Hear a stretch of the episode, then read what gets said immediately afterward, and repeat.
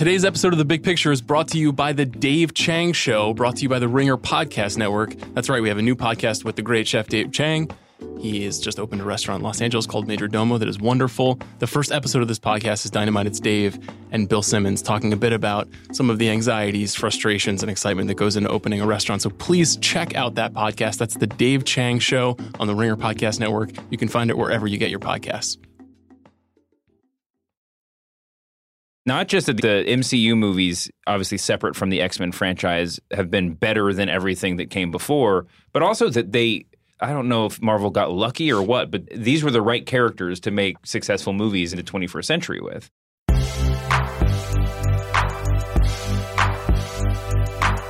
I'm Sean Fennessey, editor in chief of The Ringer, and this is The Big Picture, a conversation show with some of the smartest grown adults who love comic book movies.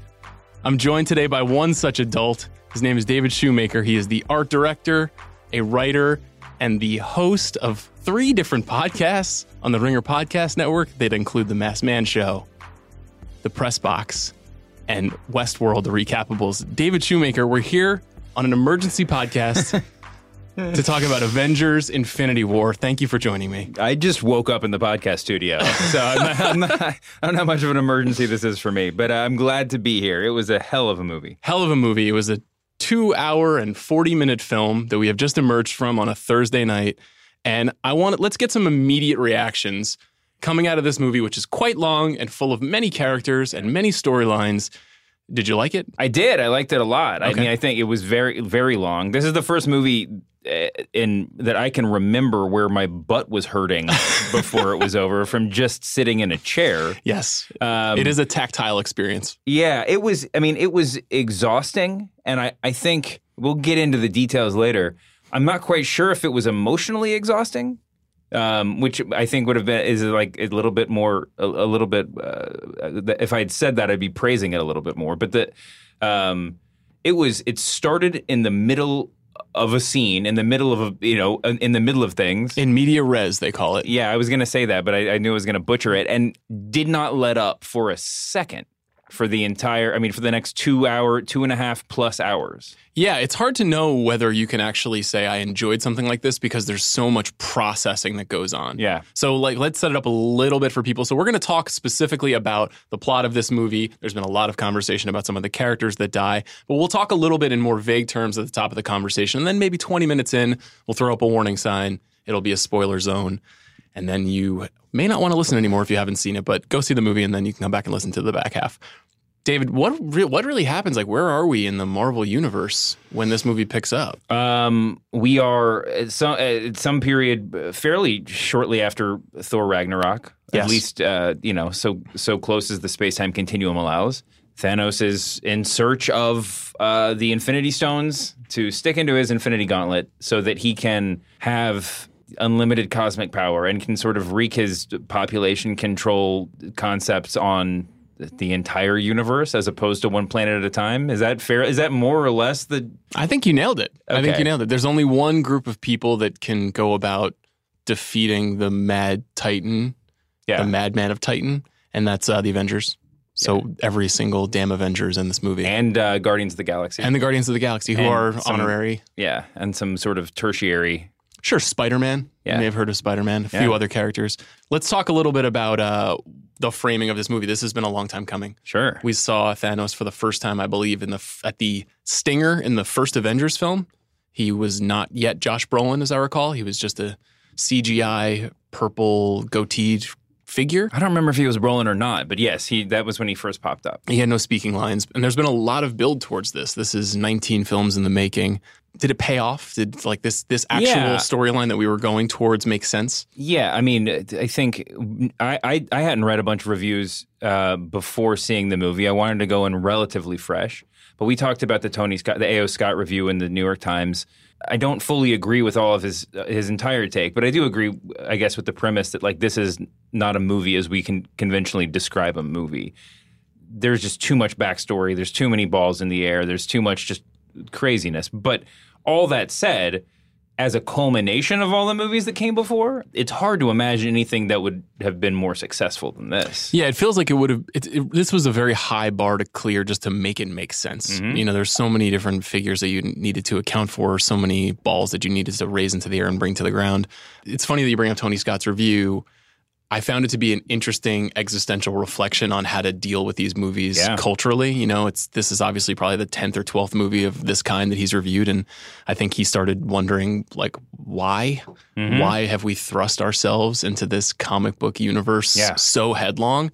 I had a little bit of that feeling myself, even though I, I think I probably liked it more than Tony Scott did, Mm-hmm. because there is a there's no finality. You know, there's no clarity, there's no truth, there's no stakes because when you are dealing with something like the Infinity Stones, Yes. which are the MacGuffin of this movie, I'm glad you said it first because I've been overusing that phrase on the Westworld podcast. Yeah, I mean the the the Infinity Stones, the Infinity Gauntlet, which is even more. It's it's even it's an even easier punchline because it's a big glove like like it is like it fits like the most traditional definition of MacGuffin, right? yes, truly. Um, and th- that's what motivates the entire plot. And then, without giving anything away, I mean, these the Infinity Stones are part of Marvel canon for decades or whatever. One of them is is the Time Stone, right? And Yes. like, without, I mean, again, without giving too much away, like it can go back and forth in time.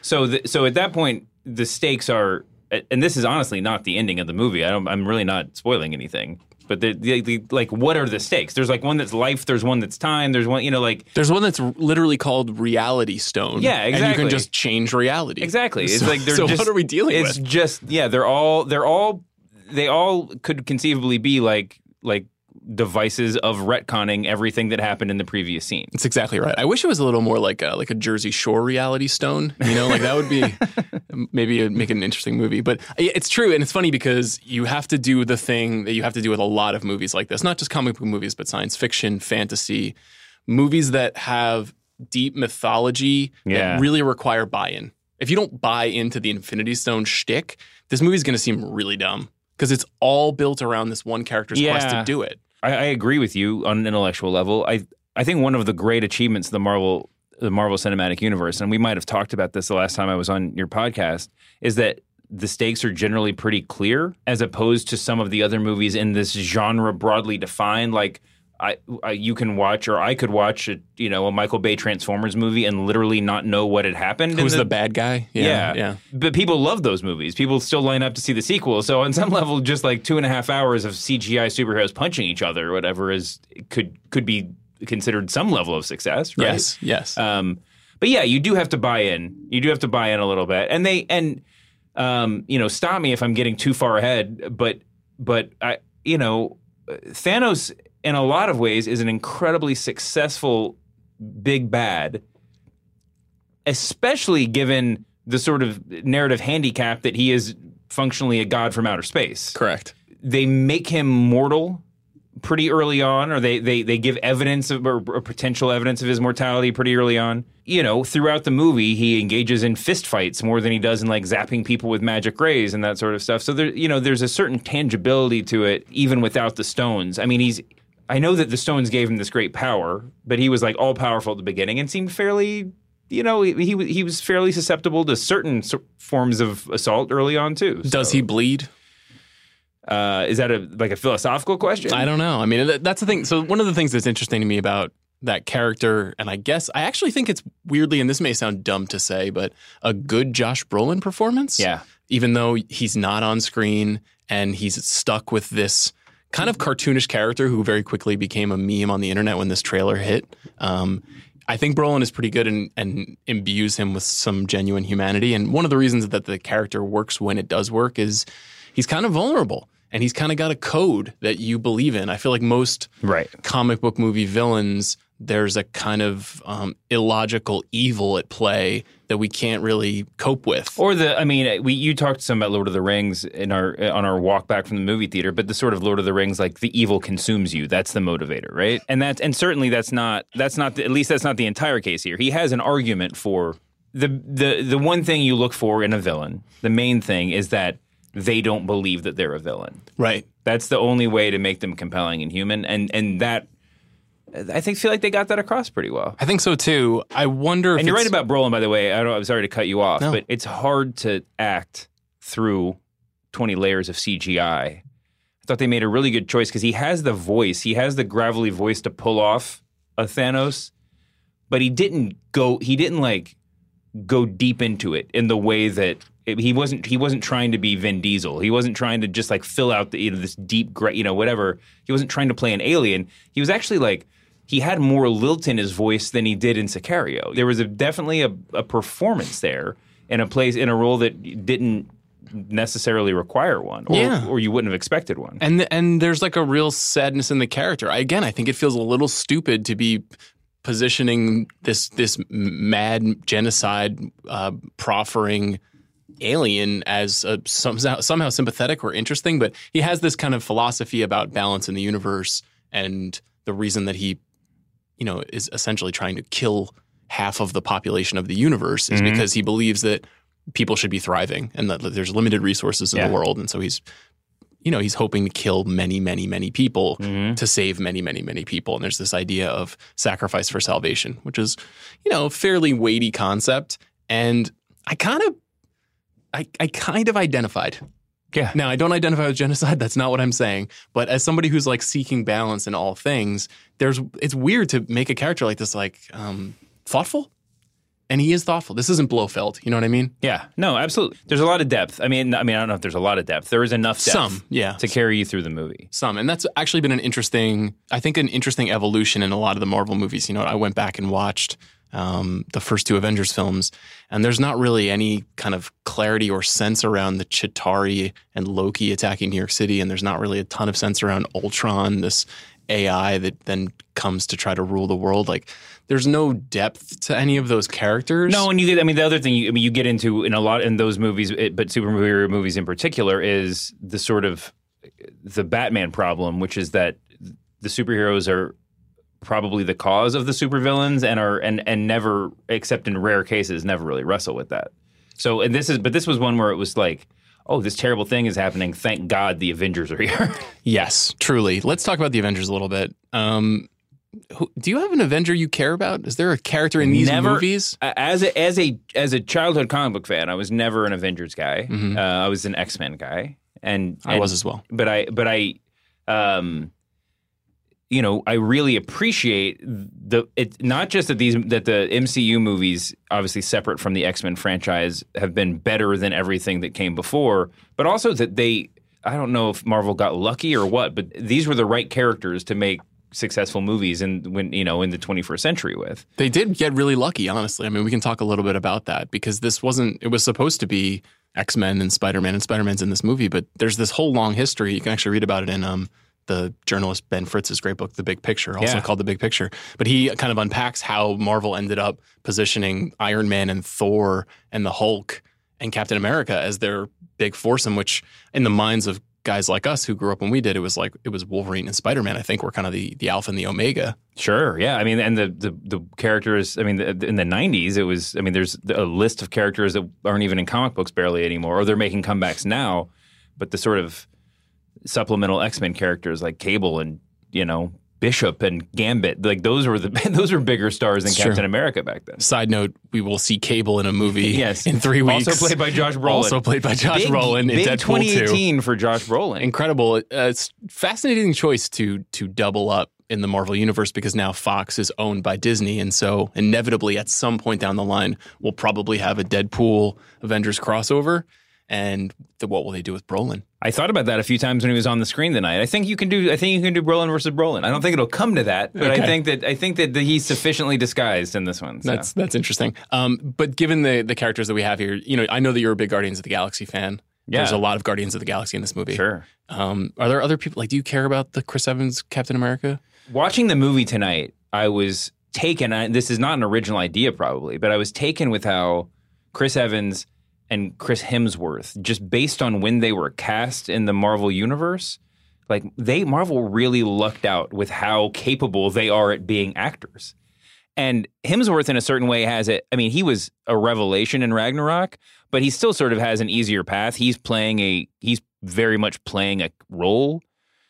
Chris Evans is like I don't know that the Marvel universe exists without Chris Evans secretly being just like a five star actor. Like he's very very good at being a compelling Captain America. When the movie reveals him, it's a pretty fun reveal and it's an uh-huh. inevitable fight scene. There was a, and you know, this is an opening night crowd, but there was a palpable, like, oh shit, yes, Captain America is back, which mm-hmm. that is a thought that never crossed my mind when I was 12 years old, like reading a comic book. I was never like, yes, Captain America. Yeah. And it's because of what you're saying, I think, Evans, and the way they position the character, they've like made him a little bit more of a, a little bit more of a badass. You know, he's such a mm-hmm. he's such a boy soldier Yeah. that it's difficult to give him any edge. There's a joke in Ultron where he says like "watch your language" in the opening segment. Sure. So they've they've always been pretty keen about that. But yeah, I think Evans has done a great job. Hemsworth to me is um in many ways the heart of the movie. Yeah. The movie opens on him. It's he's a huge part of the conclusion. Um, and I totally agree. It's it's funny to think about because those are the two actors, along with Robert Downey Jr., who have been most rumored to be leaving the MCU mm-hmm. at some point in the future. You know, I don't want to say what happens in Yeah, this and I, movie don't, yet. and I don't mean to. I don't mean to to downplay RDJ. It's just that we knew who he was when he got signed up, and and even and even if you were unsure if he could pull off a superhero movie, you knew that was the the first movie was Iron Man. You knew immediately that we that what we were getting, and it was fantastic. I will say that if anything, he's been a little bit neutered by the fact that like everybody is quippy.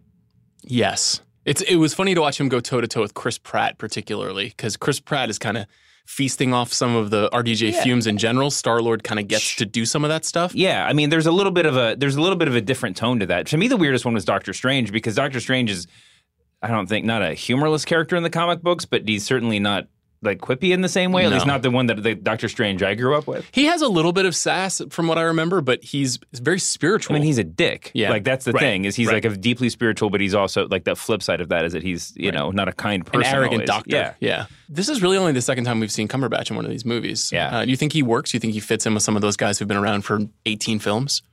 Yeah, I think that I I liked him more on his own. I mean, if only I mean, and, th- and that can be said about a lot of the people in this. But I think it, just to make a really nerdy qualm, it's just that like as far as suspension of disbelief goes, everything works. Like magic sort of needs to be in its own it's in its own vertical sort of. yeah. Um, I'd love for the Ringer to have a magic vertical. oh, you think we should launch that? So many people would love that. I yeah. would. I would really like that. one of my favorite things about the MCU is that they've normalized some of the the otherworldly powers and so, I mean basically they've made they've made Norse mythology into just a planet where some powered people live. Pretty you know? smart. It's like yeah, it's like alien tech is basically like the entirety of this like race of gods, right? And um, which makes sense in a universe where like that is the definition of Thanos or you know what Thanos or whatever. But yeah, but the magic is still a little bit like that. There there were several moments in the movie where you were just th- where of all of the ridiculous stuff going on, I had you know a moment of pause where I was just like. That seems a little bit too much for magic right now. Or like, if he could just do that, why doesn't he do a thing right now? You know, like Well, he's not doing coin tricks. I mean, he's got these. no, he's got lots of stuff. But then, when he, but then know? when he would do the when he would do his most impressive stuff, I would just like, just do that five times, and I feel like the movie's over. It's a good point. So one of the things that the movie constantly reminds you of is what's the best version of this hero. You know, the hero Yeah. gets to have a, their moment, and there is a Doctor Strange moment in particular where he goes full Sorcerer Supreme, and it gets like very psychedelic for a Mm-hmm. minute. And there was a part of me that was just like, I wish this was just it just became this movie where it was just the psychedelic Doctor Yeah. Strange movie for like 25 minutes, and it only happens for like a minute. And it's actually one of the flaws I think of the movie is because it has to serve so many masters you don't really get a Black Panther moment, even though there's a lot of Black Panther in the movie and there's a lot of mm-hmm. Wakanda in the movie and those characters that we just came to fall in love with two and a half months ago. It's almost it's like a trick, you know. You get like 11 minutes with them. They Yeah, get think one line. I don't know, you know, when this was filmed in relationship to Black Panther, or you know how much they knew of the success of the movie. It did feel like the success of Black Panther, the the movie, sort of muted Black Panther the character because Wakanda is what got all the time. It That's was right. it was and it was the cast of the six most significant, five most significant characters from the movie. Yeah, Black a lot of looks for Winston Chad- Duke. Yeah, exactly.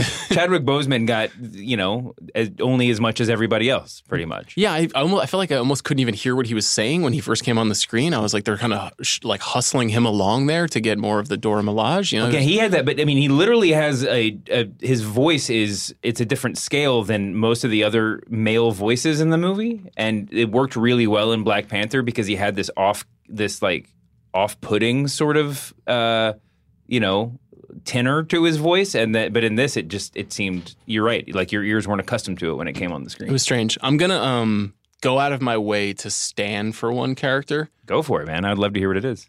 I really think that they nailed Spider-Man with Holland. Yeah, Like I can't. in this bel- movie or in general? in I loved Homecoming. I thought it was great, but this actually f- he felt like in this movie what Spider-Man would be doing in a comic book, and I was like, I've kind of been waiting for that. I've Yeah. been waiting for the jokey kid who is a teenager who can hang with real heroes, but you never forget that he's the youngest kid there. Mm-hmm. All of that stuff fits together so well. They did such a brilliant job of making him inextricable to Iron Man, and they really pulled the, that that thread through in this movie Yeah. really well. I don't know. Holland is just really, really winning. It's really like, oh man, they could just build all these movies around this kid in the future if they wanted to. Yeah, I I totally agree. I think um, I think he was uh, he's definitely the best Spider-Man Yes. of the various Spider-Men. All due respect to those who came before him. Yes. Um, but you're right. I mean, and I think that it, it, there's also a degree to which it's. I know that Spider-Man is not neatly part of the MCU, um, but but certainly the, the success of the MCU has allowed Spider-Man to be let Spider-Man be Spider-Man again. I guess whatever. I mean, you don't. You, the Sam Raimi movies are favorites of mine. But even Tobey Maguire, there's a little bit where you're casting him and and you're sort of plotting out the future to him being the biggest action star in America. Like you got to cast somebody based on like you can't let them be a scrawny 15 year old forever. Tom Holland could keep doing that for five more I think he's going to you know? look like that for a while. Yeah. Yeah. That's very Um, true. and and you know it it may it's it's a lot. It just it fits in perfectly. And it's like you said, standing next to Spider Man. I mean, next to Iron Man. Um, I I was really impressed with. I, I mean, you could almost feel like a reality to that relationship. That like Robert Downey Jr. is just like. Like he had to sign off on at some level. He had to sign off on spending that much time on screen with Tom Holland, as opposed to the various other people that were around. In, ad- in addition to his massive um, profit participation and huge salary, do you Yeah. think he had casting approval of Tom Holland? I don't uh, maybe uh, maybe not the casting of Tom Holland, but but there's I'm sure there's a degree to which like he had to uh, he he was just like had to sign off on who he was spending two months of set time with because it was a pretty small crew. Absolutely. Is there anybody you want to you want to ride for before we talk about maybe what didn't work?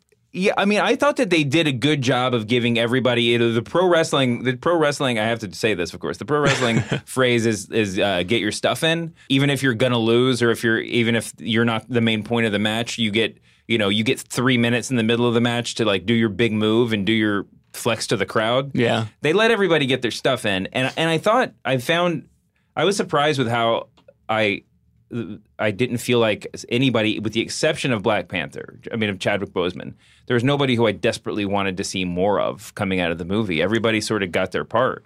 Um, it was a really small uh, part, but I thought, I mean, every every part in this was relatively small. I thought the way they did the, what they did with the Hulk was it's it's really weird that they've done more with the Hulk, sort of in Ragnarok and now Infinity War, than they did in all the time le- prior to that. Yeah, when he had two movies. Yeah, they've Yeah. somehow made him a more interesting character. Yeah, it's funny. I thought for sure that what they were going to do after Ragnarok was pivot towards like that Planet Hulk storyline Sure. that is very famous and uh, that may still happen, but this kind of this changes some of the dynamics of that. And yeah, he's um one Ruffalo's great and he's a he's a more sensible Hulk because he makes Banner like such kind of a simp Yeah. and that's really effective. And yeah, the way that they manage to show us and then not show us that character is really cool. Um, it's funny you were making the wrestling analogy, and I- there was a, literally a moment when I was watching Infinity War where I thought this is kind of like a RVD Sabu match in the late '90s, where like they got to hit all their spots, you Yeah, know, and if everything they don't had hit to their spots, then like somehow you didn't get your money's worth. Yeah, and I don't know how you want to pivot into this like this stuff we're not as high on in the movie, but the uh but there was definitely the the pro wrestling vibe of like why has that guy been lying prone outside the ring for exactly the right amount of time it took for him to come in and make the save? Yeah, I don't want to spoil it too much, but there's a character during a very important uh, showdown with Thanos who has a s- sincere relationship to Thanos, who shows up and then like just disappears, and then we just never see again. Yeah. Um, and you know that's the problem when you when you have to serve 25 characters is like you can just lose a thread. Things seem very convenient. How did they get to the places they're going? Yeah. If you try to do any logical storytelling math, you're going to lose your breath pretty quickly. Sure. What else? What else? mm, That was no bueno for you. Um, You want to shit on Don Cheadle for ten minutes? No, he was fine. Yeah, no, I mean, I'll say I'll say one thing, one more positive thing before we get to the bad stuff, and and it's not about it's not about Cheadle. Um, I love Don Cheadle for the record. I, this is sort of my borderline. But I was I was going through all of the moments I remember, and there were so many moments. Like we said, it was a churn. I mean, it was nonstop. Um, weirdly, the most. If I had to sum up the whole movie in one scene, and this is not spoilery, um, there's a scene where Rocket Raccoon, or where let, let's Those are words you said out loud. yeah. There's a there's a scene where where Thor and Rocket Raccoon are trying to pull off the they're basically trying to turn on a star, right? yep. Um and Normal stuff. yeah, and for and and for Thor, Thor's part of it is literally an like a godly feat of strength. And then he's like and Rocket Raccoon is like piloting a, a spacecraft, and Thor is just like, "Give it more, Rocket," or whatever. and and there's a scene where I mean, and just in that in a quick cut, uh, the CGI raccoon, voiced by Bradley Cooper, is doing this very movie thing where he's pushing the the throttle like the video game controllers as hard as he can um, in hopes of making the jets go faster as if this is a thing. Now if anyone listening to this has tried to make their car go faster by stomping as hard as they can they understand that this is not a real thing that happens but it's a very movie thing. It's not specific to this but that was the that was the that was symbolic of the of the whole movie for better or worse better and worse and that the entire thing was this contrivance of trying to make like this crazy impractical space shit tangible you know and i mean it's the the, the idea that if we push a little bit harder it'll make it seem more real and it'll make it matter more you know I think that's one of the struggles with the movie in general is there is it's there's an, enor- an enormous amount of this in space. There's a lot of planet hopping. Mhm. We we go to places that we've never heard of, and we're meant to believe that there's something very important there, and they have to go there and acquire something in Vormir. I think when you when they put up titles, location titles on the bottom third of the screen, they should be obligated to let you know whether or not you've been here before and mm. where. yes, previously seen on. Yeah, previously in like Thor: The Dark World, just let me know. Like maybe I can draw that, you know, make that connection. Yeah, I was reminded of the movie Thor: colon The Dark World when Thor is explaining to Rocket Raccoon that his mother was killed by a dark elf. Yeah, Um, I think some of us had worked hard to forget Thor: The Dark World. my favorite parts of the Thor mythology are when he's just sort of irreverent but full of centuries of backstory, and that I think that that that was passable for me just as you know in that mode. What do you think about um, Vision and Scarlet Witch? That's exactly where I was hoping you would go. I think that I mean I was I said this to you before we started recording. I, as a comic book fan growing up, I was never a Vision and the Scarlet Witch fan, probably because that was like the closest thing to a romance arc that Marvel had in those years, um, and that wasn't really my cup of tea. But also wasn't a big Avengers guy, and they weren't even the most interesting of the Avengers. And you know, Scarlet Witch did have some kind of eccentricity to her power set, but again, is this sort of like slightly too all powerful to be deeply interesting to me. And Vision sort of is, was just seems sort of like a Justice League character that was shoehorned into the Marvel universe. And all that said, I, I really enjoyed both the performances in this movie um, of Elizabeth Olsen and Paul Bettany, but it was but it was asking too much for the for the emotional core of the movie to revolve around their relationship, which I guess is a slight spoiler to say that it did. Um, because there just wasn't enough there wasn't enough there. yeah, we got a little bit of it basically in the final 20 minutes of Age of Ultron, and that's really all, or maybe it's Civil War. I can't recall which one where they focus on that, but there's not a lot part of of Ultron, right? Oh, and I- then yes. they they were together in Civil War, but uh, yeah, it's all, it's all a blur now. and and maybe that's part of the issue is you're trying to remember like how all these stories storylines fit together but you know paul bettany for m- most of these movies was merely jarvis the voice from the iron man films and elizabeth olsen came in fairly late to the game. And we just haven't spent a lot of time with them. And you know vision has an infinity stone in his head. That's how he gets to exist. And so he's a very important character and thanos is in pursuit of him. And yeah, there's just there's a there's enough time spent there, and there's enough pivoting around those two characters that um, just inevitably makes it feel less um, propulsive, I guess, because I just don't really want to be with them. I'm like, take me back to Spider Man. They, I don't want to be with them, and that's no, like I said, no knock on those characters. Elizabeth Olsen, I thought was much better than I was expecting. Not that I thought she, was going to. Be. She's actually very good in the movie. She made Yeah, a, she made incredible use out of the li- limited screen time she was given. she does. I mean, this is just fantasy booking or whatever, but when they laid out the plans for the, the MCU to get to Infinity War eight years ago or whenever it was, it would have been great if they had had the foresight just to cast. They knew how little they were going to, how little screen time they were going to give these two. They should have just cast a couple, like, Ooh. like just cast Eva Mendes and Ryan Gosling. Oh, I role. love it. because then when they're like talking about how much they love each other, you you that you think that they do. That is there. There could be some more. There is some stunt casting in this movie that I want to talk about. okay. I'm gonna. This is a little spoilery, so if you're a little allergic to this, avoid it. But um, Peter Dinklage is in this movie. one of the one of the many I told you before I haven't gone to a lot of like first like the very first screening of a giant movie in a long time. Thankfully in Los Angeles for those listening to this they have like like a screening every five minutes for the first three hours. So, you know, the seven o'clock screening, which is when it starts on the West Coast, is sold out or close to it. But like seven fifteen, you can get like the exact seat that you want. So you I skipped like the line, I skipped the but but I also missed the big moment. This was one of this was my first experience in a long time of seeing well any movie with like massive amounts of applause for character appearances but the first time i can remember applause in a marvel movie and again this is just my experience since i think spider-man 2 this like sam raimi spider-man and um and yeah dinklage was a huge was a huge applause got a bunch of applause and the Big and, a laugh, and laugh an applause. and, the only and it was only hampered by the fact that it was unexpected and the reveal was a little bit i mean he was in he was in darkness I, it was sort of came over the crowd in a wave because it wasn't really no one we didn't all immediately register him yeah, he plays. I think Atri, Itri, the Dwarf King. I don't. I'm. I'm sure I'm getting that wrong, and I apologize to anybody who is voraciously he's, a, consuming he's not canon. a dwarf he's a i mean he is a dwarf in, He- he's a dwarf king, and he obviously Peter Dinklage is a dwarf, but he is a, a giant figure. He Yeah. is he is t- five, ten times the size of Thor. yeah and so there's something, and he also has had his hands removed, which is just brilliant Uh, there. So it's a very funny, and he's a he's a, a king of this this star, and he also is a weapons maker. And he he plays a huge, a very important role in the movie. But there's something very unnerving about it. Also, a former star of the X Men movies, and if we want to keep going back to the actors who were double dipping here, you know, he was once upon a time he uh, Toad? uh, Bolivar Trask, I think he played. oh yeah yeah, yeah. Um, so anyway, I I would say that the, it was funny to see Dinklage, but I was kind of like, this does this is a lot. Like I'm still trying to remember who Mantis is, and you're going to make me look at Tyrion Lannister as well.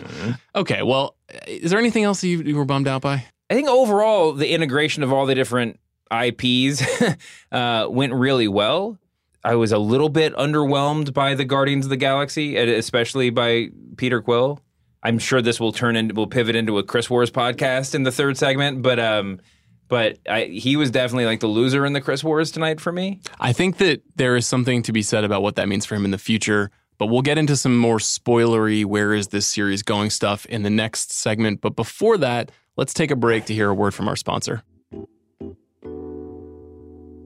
Today's episode of The Big Picture is brought to you by the Google Assistant. With the Google Assistant, you can complete over a million actions on your phone, in your car, and around the house. When I'm on the go, I love using my Google Assistant to find what's nearby. So if I'm in the mood for sushi, maybe it's sugarfish, I can say, Hey Google, find sugarfish nearby. Download the Google Assistant today. Today's episode of The Big Picture is also brought to you by Shudder. Brought to you by the AMC networks, Shudder is not only a premium streaming video service, but an experience unlike any other. Created for fans of all degrees of thrillers, suspense, and horror, Shudder is home to the largest and fastest growing human curated selection of high quality, spine tingling, and provocative films, TV series, and originals. And there's always something new and unexpected for Shudder members to explore. I am a member of Shudder, and I'm often exploring on there as a horror movie addict. New on Shudder is a limited event series Born to Kill. Sam is embarking on his first romance with fellow teenager Chrissy, who's moved to the area after family turmoil of her own. But things are about to take a much darker turn. Beneath the surface of his charismatic persona, Sam is experiencing more than the usual teenage angst, a psychopathic urge to kill. His family and friends have no idea what he is capable of, only his victims know the chilling truth. And they're not talking anymore. Shudder is available for $4.99 or $49.99 with an annual membership, but our listeners can get a free month by entering promo code BIGPICTURE at checkout. Go to shudder.com today and use promo code BIGPICTURE at checkout to see the best collection of thrillers, suspense, and horror available to stream anywhere.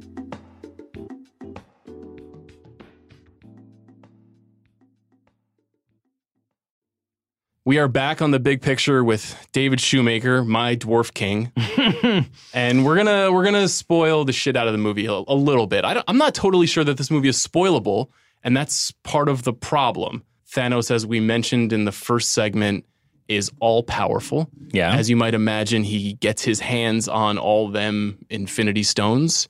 Yeah, there are six openings in the Infinity Gauntlet. That's right. Each meant to hold a specific stone. Yes.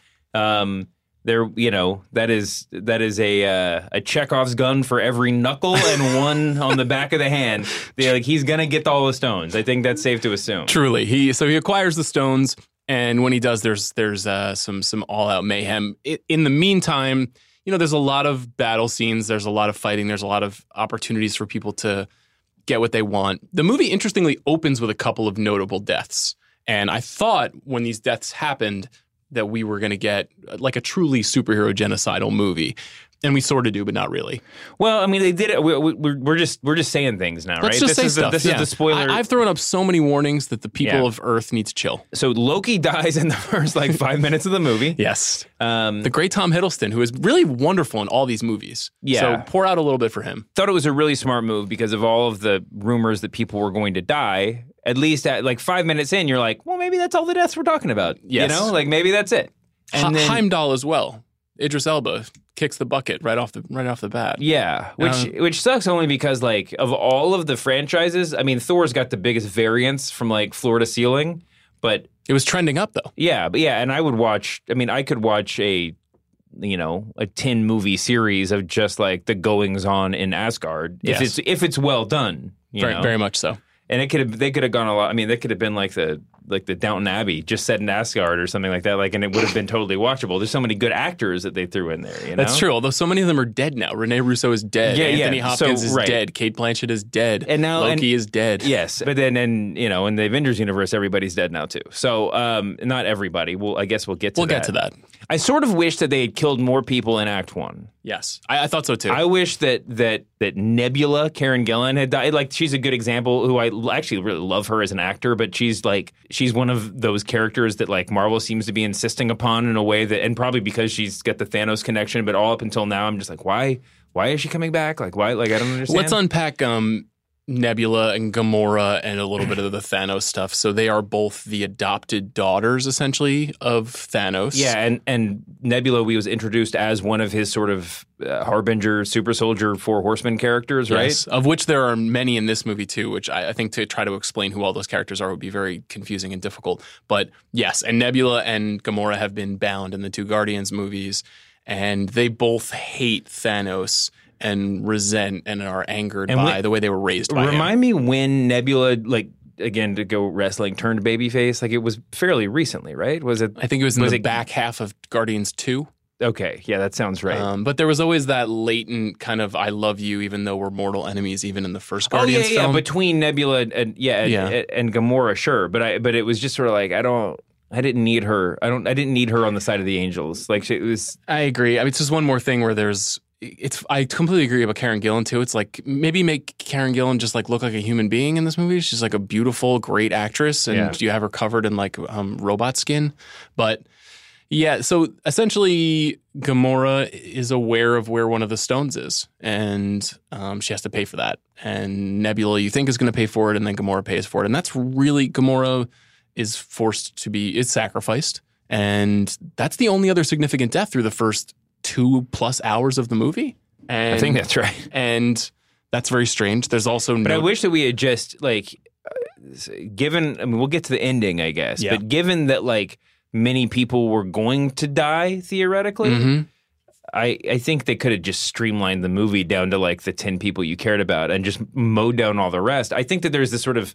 I talk about expectations on all of my podcasts a lot, but there's this sort of Uh, your your mind is sort of rolling with like like the the expectations that you have as a comic book movie consumer, but also what you know about like the movie industry and all the articles about the Marvel MCU and the future of it and stuff like that. That I would have forgiven them the sort of contrivance of like all of the actors who are out of contract just get shot or just get destroyed in one scene almost. Right. Yes. They could have they could have cut out a lot of the forced exchanges that we're talking about. Though there's essentially two major storylines happening at once. There's one in Wakanda in the in the third act of the film, and then Mm-hmm. there, there's one I believe on Titan, which is Thanos's Home. ravaged home. Yes. And you know, so Spider Man and Iron Man and Doctor Strange are on Titan, and almost every other uh, character is in Wakanda.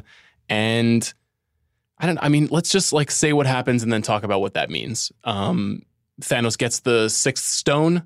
He defeats the people who are on Titan.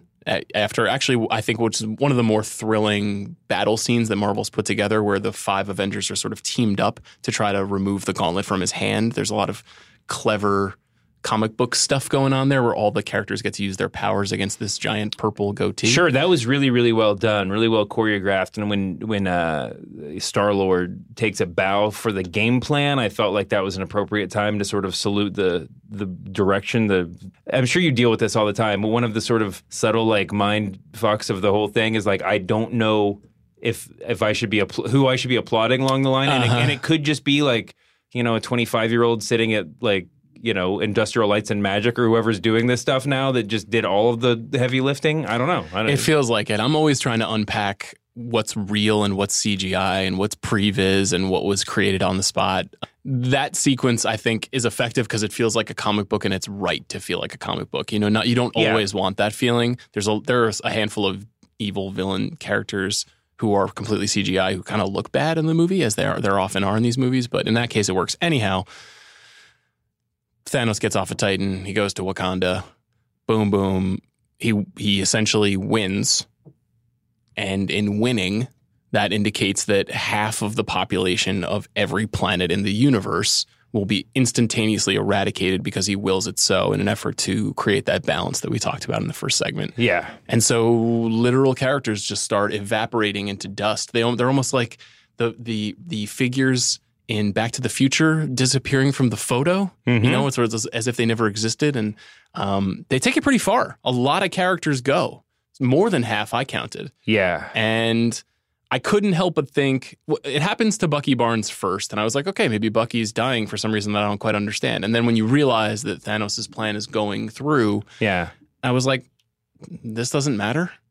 These aren't these stakes aren't real. These characters are coming back. You know what? Talking about that, the, by the way, total interjection here, apropos of nothing. Proxima Midnight was the female, uh, whatever, war, uh, SWAT team member for Thanos, whatever. We were trying to figure out who voiced her. It was Carrie Coon who did the voice. Oh, I swear to God, when the movie ended, I walked out of the theater and I turned to, to David and I said, "Was that Tavi Gevinson, the founder of?" it's great that it was the it, it was the the basically the the mascot of the ringer.com was I actually know. the answer to that. My apologies to Miles Surrey, Yeah. who stands so hard for Carrie Coon. Carrie Coon voices a CGI baddie. Um, that And- that character dies along with many others. Yes, I will say just to get the, like my one complaint, my like my my formal complaint out of the way. It's a lot of people were expecting Spider-Man to die. Yep. My my argument from the first rumors about who people dying in this movie was that if Spider-Man dies, then I call bullshit on all of it Mm-hmm. because Kevin Feige does not have control over Spider-Man to kill him. Yeah, but I mean, Spider Man does. He goes. Yeah. so like yeah, along with half of the people, and and and I'll, and I'll to be fair, even if this is one half of the story, and that there will be some people returning to life, they did a very compelling job of deciding who to kill or who to you know off. Did they though? See, I'll take Well, issue I- with that. Every time that there were like two people that were like like running to embrace and one of them like fell to pieces disappeared into ash i was sort of surprised by the one who ended up going or oftentimes i was and sometimes it was both of them and that was interesting too kind of messed with your expectations there a little bit They, Um, I, but it immediately felt like similar to your Spider-Man thought. There's a moment where Black Panther vanishes, and I was like, "What the fuck?" Like, there's just no way. There, show me the time stone now so we can go back Yeah, yeah, yeah. to the past and undo all of this instantaneously. No, like no. my mind went there immediately. Yes. And that's not great. I did spend a minute while other people were dying. I was like not paying real attention because I was wondering. I was trying to scroll through my memory to see if they had already scheduled a Black Panther two and like how many how many pictures Chadwick Boseman had signed on for. Because how like what a amazing flex that would have been to like for I mean just for the MCU in general to like do Black Panther, throw him in this movie for you know ten minutes, and then just be like we're done. Hell of a negotiating Yeah. tactic. Yeah, the finest. Um, no, I mean I think separate. I, I agree with you. Obviously, you you were throwing my own point against me, but but I mean as a as a prompt, as a setup for whatever comes next.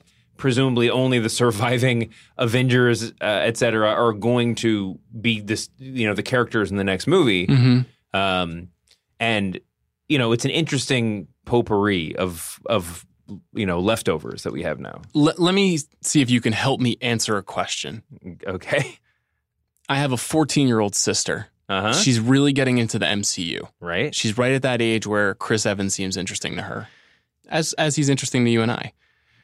She's been sending me text messages, and here's what she wants: Sean, have you seen Avengers: Infinity War yet? She's asked me this three times. Every time I've said no. She asked me today. I said I'm seeing it tonight. She said you're so lucky, but remember to do what I asked you to do, which is don't tell me who dies, but tell me how many people die.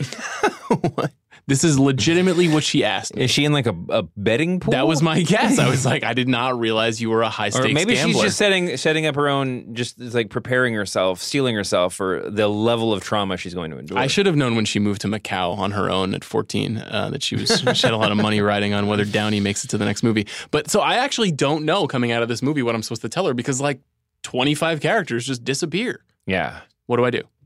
just tell her a lot and ask her how much she really wants to know. You have to go in on her. But by the way, this is hilarious though because like as a four, you have a 14 year old sister. I do. So for this is one of these great things that we all experience in life when we reach a certain age where like the young people that we know our relatives or whatever just really couldn't give a shit about what we do like like the, your parents are much more impressed with what you do than your sister and then finally finally after hearing all like hearing your parents gloat about your career for years and years your sister's finally like wait Sean gets to see all these movies a week early. Finally, here is a thing that affects that that I care about. I don't think she And thinks I'm cool, but she knows that I have information that is the valuable. best part is that you you didn't see the movie a week early, and you true. can't really answer her question. it's true. In the past, I had seen some of these films early, and I think she got excited. I saw Black Panther a couple weeks early, and she she thought I was like the president. She was Yeah. like, "You have the most power of any man that could live." Sure. And uh, in this case, that's not true.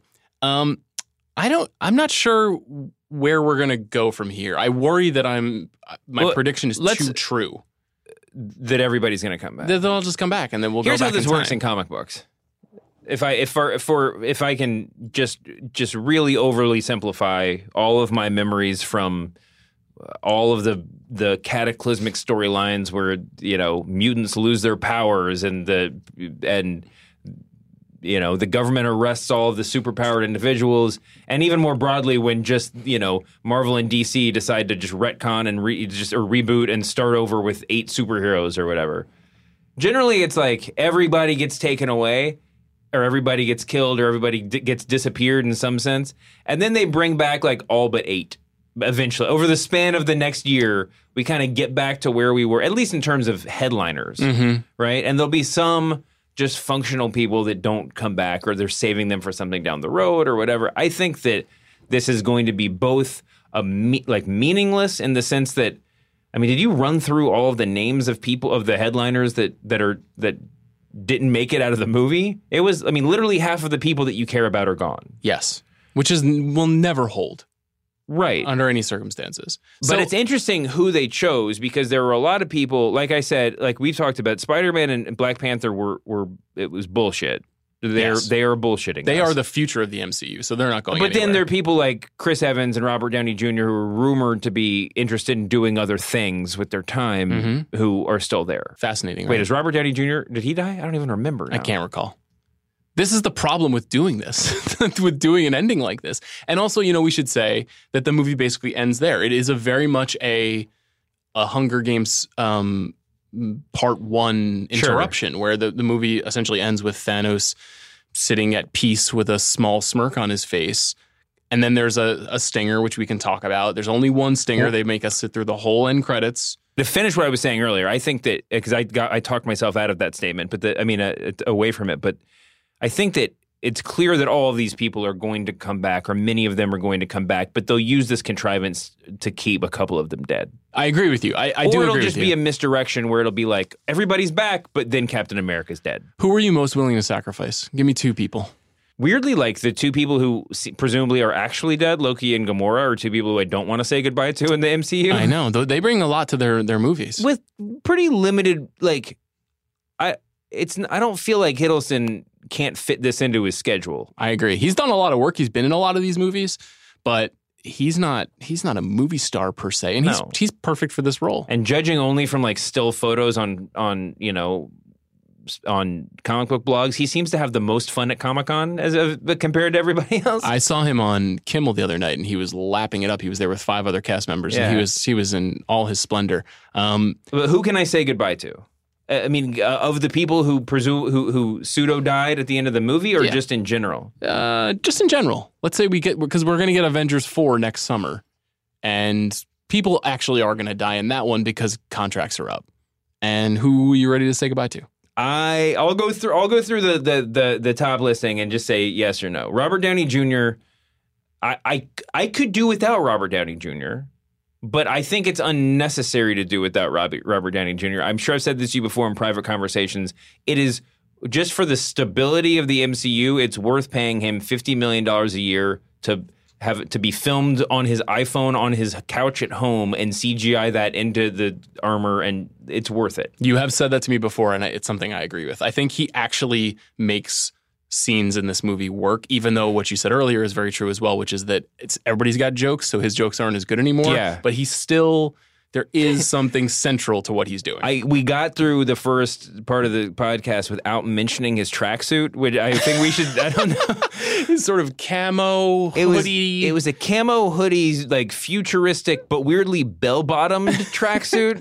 you think that uh, was his choice? You think he got to I, make I, that I spent a lot of the movie thinking about it every time he was on the screen. it's, it's um, really something. It's it's it's honestly rich guy elite. You know, that's Yeah, rich guy dressing like It however was he if wants. that was a if that was a choice by RDJ, I, I we can never be without him. Shout out to him. Uh, Spider Tom Holland we need to keep. Chadwick Boseman we need to keep.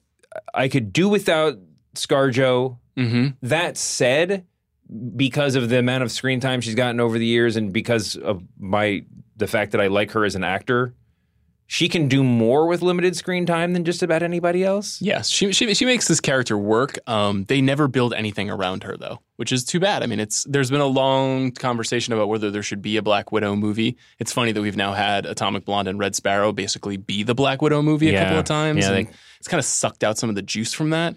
But And and and, and Scarlett Johansson has made has made genre films. Certainly not like Yeah. spy thriller, but has made or she has, but like has made but has made enough genre films that you don't feel like you need this in the way that you did when she was casted. if you want to see that movie, you can see Lucy. Yeah, you know? exactly.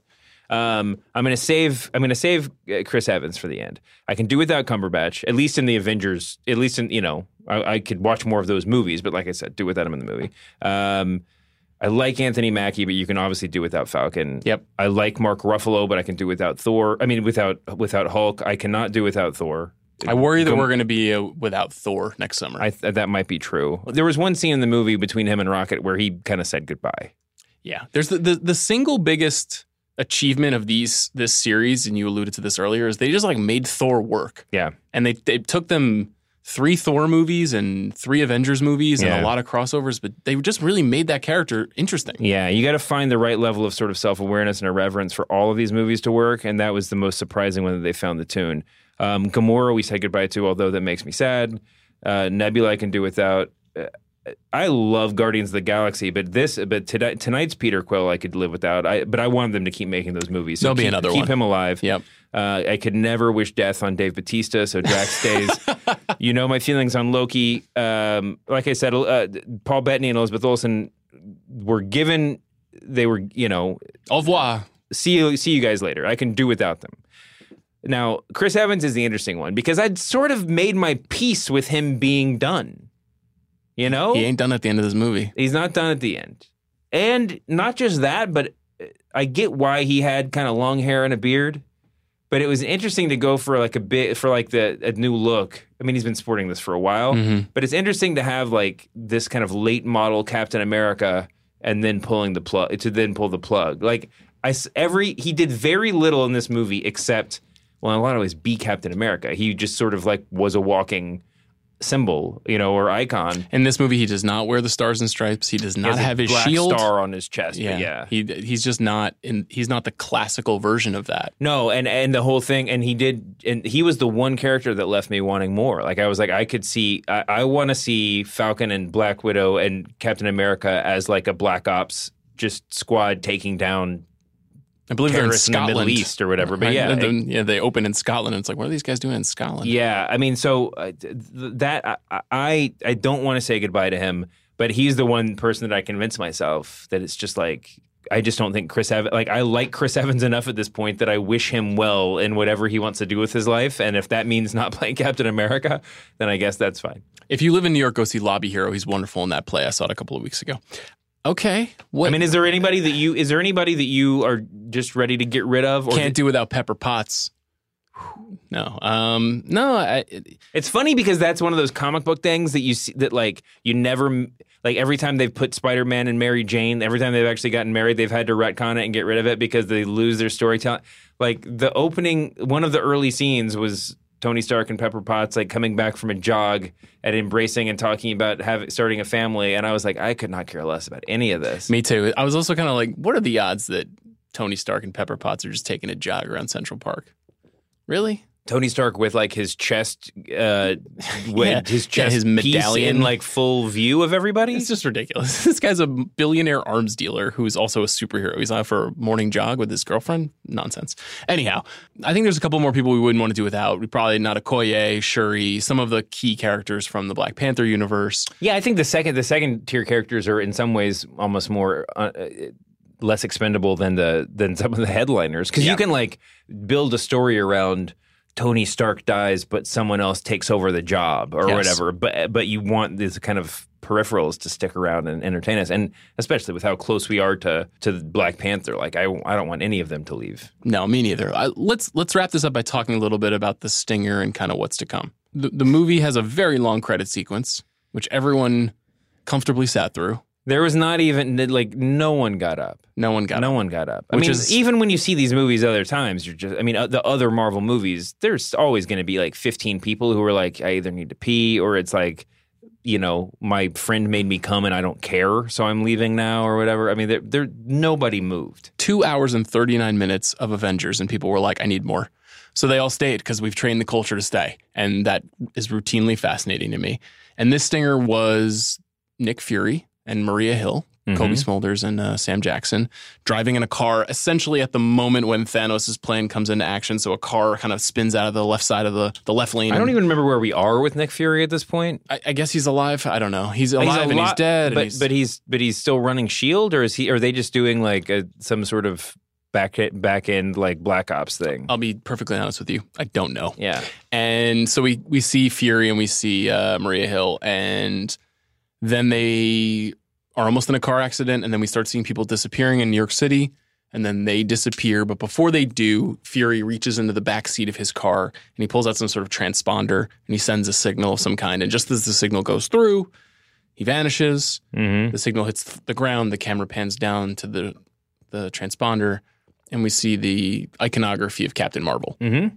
which is a movie that is coming out next year, starring Brie Larson, um, that is set in the '90s, and so that actually had my my brain churning a little bit. Um, I believe Captain Marvel comes before the fourth Avengers film. I'm looking at the list right now. It's Infinity War, which is a movie we're discussing, and then Ant Man and the Wasp is later this year. Captain Marvel is I think early next year, and then next summer is Untitled Avengers film, which is presumed, which was once referred to as Infinity War Part Two. Okay, so that is coming after Captain Marvel. Yes. So then inevitably Captain Marvel will be a significant, if not the most significant character in combating Thanos, Mm-hmm. because Cap- Captain Marvel is also a space story of, of Sure. a sort. This is the the the next year for Marvel for the MCU is. Uh, I mean, this is the greatest trick the devil ever pulled is making you think you give a shit about Captain Marvel. And and sorry, all due respect to Carol Danvers or Captain Marvel, uh, the, give to give a shit about Ant Man. A, a year is being tent pulled by uh, Avenger by Infinity War on two ends, and then being kept aloft by Captain Marvel and Ant Man. It's incredible. We talk about like how how crazy it was that Iron Man and Captain America and you know Thor became the figureheads of the Marvel universe on, on screen, but like man, Captain Marvel and Ant Man, who like liter- literally neither of them had comic books for the first like six years of the MCU. It's a it's the power of what they've built over the last ten years. It was notable in the um, opening credits when they showed the Marvel Studios insignia. The IO in Studios became a ten. I don't know if you picked up Yeah, on that. I did. And you know we are at this decade moment where these movies are in the fabric of our lives, and if even if it's Captain Marvel and Ant Man, they are they are a huge part of movie going culture. Yeah, the crowd erupted into cheers at the when the Captain Marvel tease came on the screen. And again, at that point, you're just punching and you're cheering or whatever. It's they're talking about a new movie. I was excited too, but I mean, are we excited about Captain Marvel, the character? Are we excited about Brie Larson? Are we excited about, um, you know, a top flight female superhero? Maybe they were just like, it's over. I'm excited. yeah, that's totally true. Um, it was. I mean, I'm excited for all of those reasons, Mhm. but none of them like overwhelmingly so. I, Yeah, I hope it'll be a really good movie. I hope that all of the Marvel movies have been so consistently f- g- pretty good. Um, lately, they've been better than that. Um, and you know, you hope that. I, I'm, I'm I'm sure it'll be a fun movie to watch one way or the other. I, I I'm kind of excited post Ragnarok, post Black Panther, even post Infinity War that they will, you know, that the stakes are high here. Not just, um, yeah, I mean the, the the the run of movies that we're on, but also really making a, a female superhero work. Um, if they fail, you know, after DC's had success with Wonder Woman, you know, that's going to be uh, pretty pretty ostentatious. Um, and they and it's not even just that they have to make it work because if this doesn't work, then we don't give a shit about the next Avengers movie. It's very true. It's unique what they've been able to accomplish there. And even though I think that this is sort of a step back as far as the quality of uh, the films from the last two Marvel movies goes, You mean um, Infinity War was a step back compared to Black Panther and Ragnarok? I think so. just a hard. Well, I mean, listen, the first movie was. Oh, you you're in the middle of a sentence. No, no. I, my point is just I, I enjoyed the movie. I continue to be invested in going to see all these other movies, which is basically the most important thing for Marvel. Yeah. Um, but you know, I think Ragnarok and particularly Black Panther opened our eyes as cultural critics and thinkers and people who are sort of like, I can have the chocolate and the peanut butter here. Like, I, mm-hmm. something can be for the most part a great film and also just kind of an involving, ongoing, serialized story that I'm, I've just agreed as part of my life to be invested in. yeah. And this is not so much that. Yes, I, I I agree with that. I think that all of the the first first phase of of the MCU were kind of graded on a curve, in the same way that basically every superhero movie that came before was graded on a curve. I mean, people had very fond memories of like the early Singer X Men movies that were all trash, and and uh, and I say it's like I, I love them so much, and but the, that they were able to pull it off, right? Um, there are certainly more like eye-opening examples. The first Superman, you know, Tim Burton Batman, even the early Sam Raimi Spider-Man movies were just like mind-blowing because they didn't just pull it off; they did something really successfully. But the first Avengers movie was graded on a curve, and I think that it, it was a fantastic movie. But even now, when you look back on it and praise it, a lot of your criteria is they pulled it off, right? Ultron was just a little bit of a, a mess, and you said you told me you watched it recently, and it was better than you remembered. Um, but it it was, you know, it didn't get the benefit of being the first time out. You, heard know? it here first, guys. They pulled it off. Yeah. David Shoemaker, But I the that- ringer. that this, I mean, this mar- this movie was they pulled it off in such a mind-blowingly entertaining, but also like high wire way I mean, the, the fact that I was engaged with this movie in every scene, and there, at no point was I just like, Wait, what's what's happening now, or like, what's this guy doing, or who, who is this person? I mean, it was in it was crazy how well how how difficult this was, and how kind of seamlessly they pulled it off. And that's that's like the greatest praise you could possibly give it. I think that that's a great place to wrap up. This movie is uniquely coherent for something that makes no sense. Yeah. David, thank you so much for coming and breaking this down with me at 11 p.m. I appreciate it. Thank you so much for having me. This was a blast. Excelsior.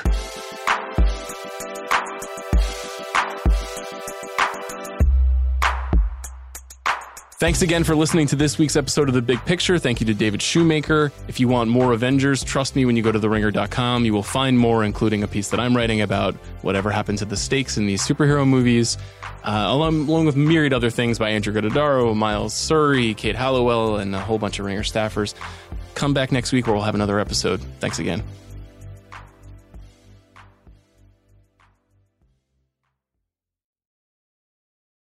Today's episode of The Big Picture has been brought to you by Shudder.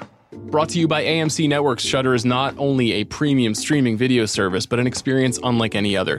Created for fans of all degrees of thriller, suspense, and horror, Shudder is home to the largest and fastest growing selection of high quality, spine tingling, and provocative films, TV series, and originals. New on Shudder is a limited event series, Born to Kill. Sam is embarking on his first romance with fellow teenager Chrissy, who's moved to the area after family turmoil of her own. But things are about to take a much darker turn. Beneath the surface of his charismatic persona, Sam is experiencing more than the usual teenage angst, a psychopathic urge to kill. His family and friends have no idea what he is capable of. Only his victims know the chilling truth, and they're not talking anymore. Shudder is available for $4.99 a month or $49.99 with an annual membership, but our listeners can get a free month by entering promo code Big Picture at checkout. So go to shudder.com today to see the best collection of thrillers, suspense, and horror available to stream anywhere.